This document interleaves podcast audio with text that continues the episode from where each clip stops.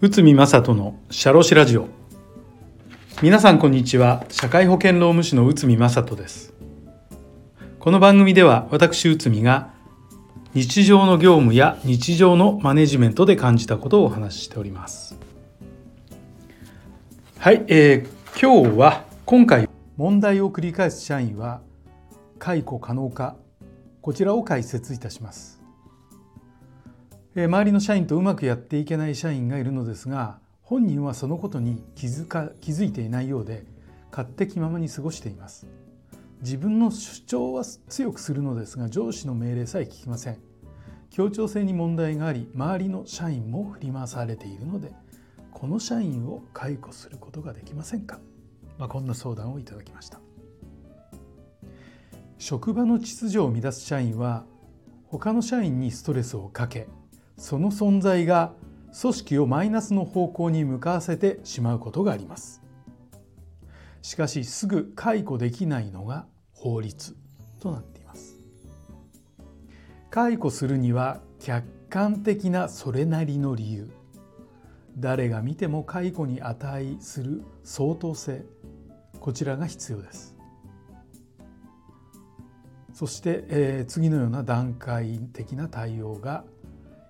えーと、必須ということなんですけどまず最初問題言動の発生を記録する。いつどこで誰に対してどのような内容か。こそして次口頭にて注意を実施。コミュニケーションによる改善。まずは軽めに注意する。でその次にですね書面による改善指導。口頭注意で改善が見られない場合正式文書として発行、まあ、これはですね仮に裁判等になった時に強力な証拠になるということになります。そして次が懲戒処分。就業規則に懲戒の自由と処分の内容を必ず記載しておいてそして弁明の機会を与えてください。でさらにその次退職勧奨懲戒処分にもかかわらず問題行動の改善が見られなければ退職することを勧める。そして解雇。退職勧奨により自ら退職を選択しない場合解雇を実施と。このプロセスの目的は問題社員に改善をしてもらうことです。だから実際に改善されれば懲戒処分退職勧奨解雇などは実施しなくてもいいのです。ご相談の場合理由が多くありますが決定的な理由がなく誰が見ても解雇に値するという判断ができないので解雇は厳しいと考えられますがまあこれに関するですね裁判があります。鹿島リノベイト事件。東京高裁平成14年9月。この裁判の概要なんですが社員は上司の指示に従わない。会社はこの社員に対し職場秩序に悪影響を与えるとして検責処分を実施した。会社は改善が見られないため検責を合計4回実施した。会社は反省を促すため始末書の提出を命じたが提出してこなかった。会社処分通知を社員に渡したらこれをシュレッダーに投入した。会社は社員を解雇とし社員は解雇無効を裁判所に訴えた。そして2審の東京高裁は以下の判断を下したのです。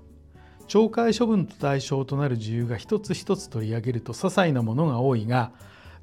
会社全体として考え秩序維持の観点から自分のやり方自分の態度を変えない等は違法性が高い。4回の検責を通告されても改善する姿勢が見られなかった。この裁判の、えーと、ポイントは具体的にどういった点に問題があるのか本人伝えている会社として記録を行っていると改善指導を徹底した点が就業規則の条文等を充実に実用運用することで有効性が高まったとそういうふうに言われております。ですのでこれ問題を繰り返す社員一つ一つは些細なことかもしれないですけど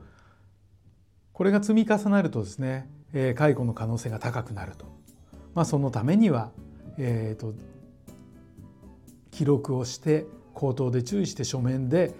えーと、改善指導を行って懲戒処分を実施して退職勧奨解雇、まあ、こういったプロセスを必ず踏んで、えー、行うということになります。はい、えー、問題を繰り返す社員は解雇可能かということを解説いたしました。本日もお聞きいただきありがとうございました。